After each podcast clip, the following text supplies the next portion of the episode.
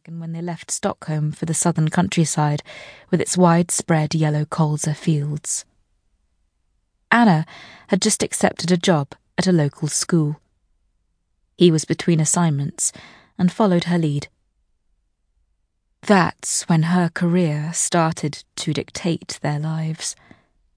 The students became her life, and he was left to create his own. The words rape kit bounce harshly against the sterile walls. He switches off, stares at Anna instead, trying to read her. Why did this happen to us? Her body is heavy on the white bedding, the long dark hair arranged in a neat ponytail. He feels an urge to pull it out, to make it messy. They've made her look different. If he squints, she could be someone else. Half her face is dark red, almost purple, her right eye swollen, reflecting the attacker's anger. His insides tighten. Her head injuries are consistent with the damage on the car door. So it could have been an accident? Not likely. Her ribs are bruised, her right arm broken, the head. It hasn't just hit the car door once. Sorry, we understand you need time. For what? He says.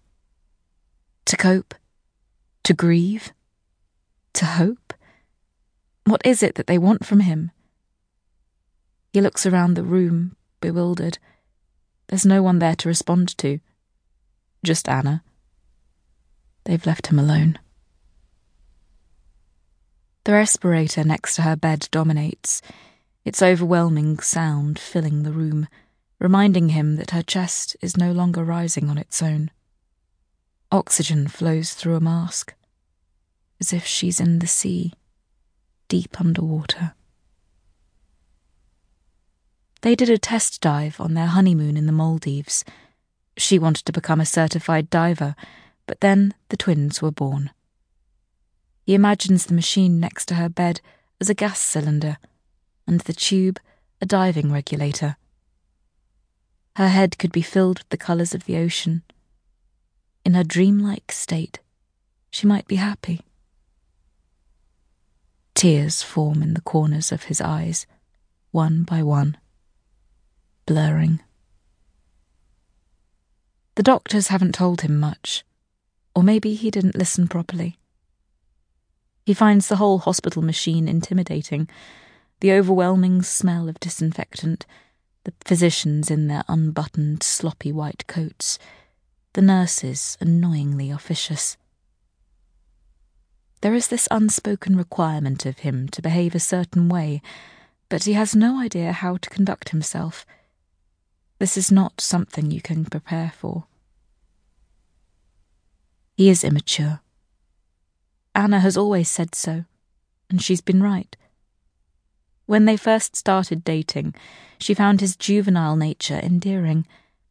You can get away with anything, she would laugh although her patience seemed to diminish as time went on. He blames her bloody job. Being a teacher is a calling for her. She is consumed by her students, people she isn't even related to. Now he must nod and say, Yes, she's a great teacher, even though he secretly thinks she should have been a better mum. Then she would have been at home. He keeps it to himself. Must act maturely. There's a monitor next to her bed that measures her heart rate, her vitals, a reminder that she is alive. Just. A flick of the switch, and the machines go quiet. Her chest won't rise again. It feels like a threat, like he's God a vibration in his pocket, and he pulls out his phone. WhatsApp now. Pernilla Arvidsson. How are you doing? Thinking of you.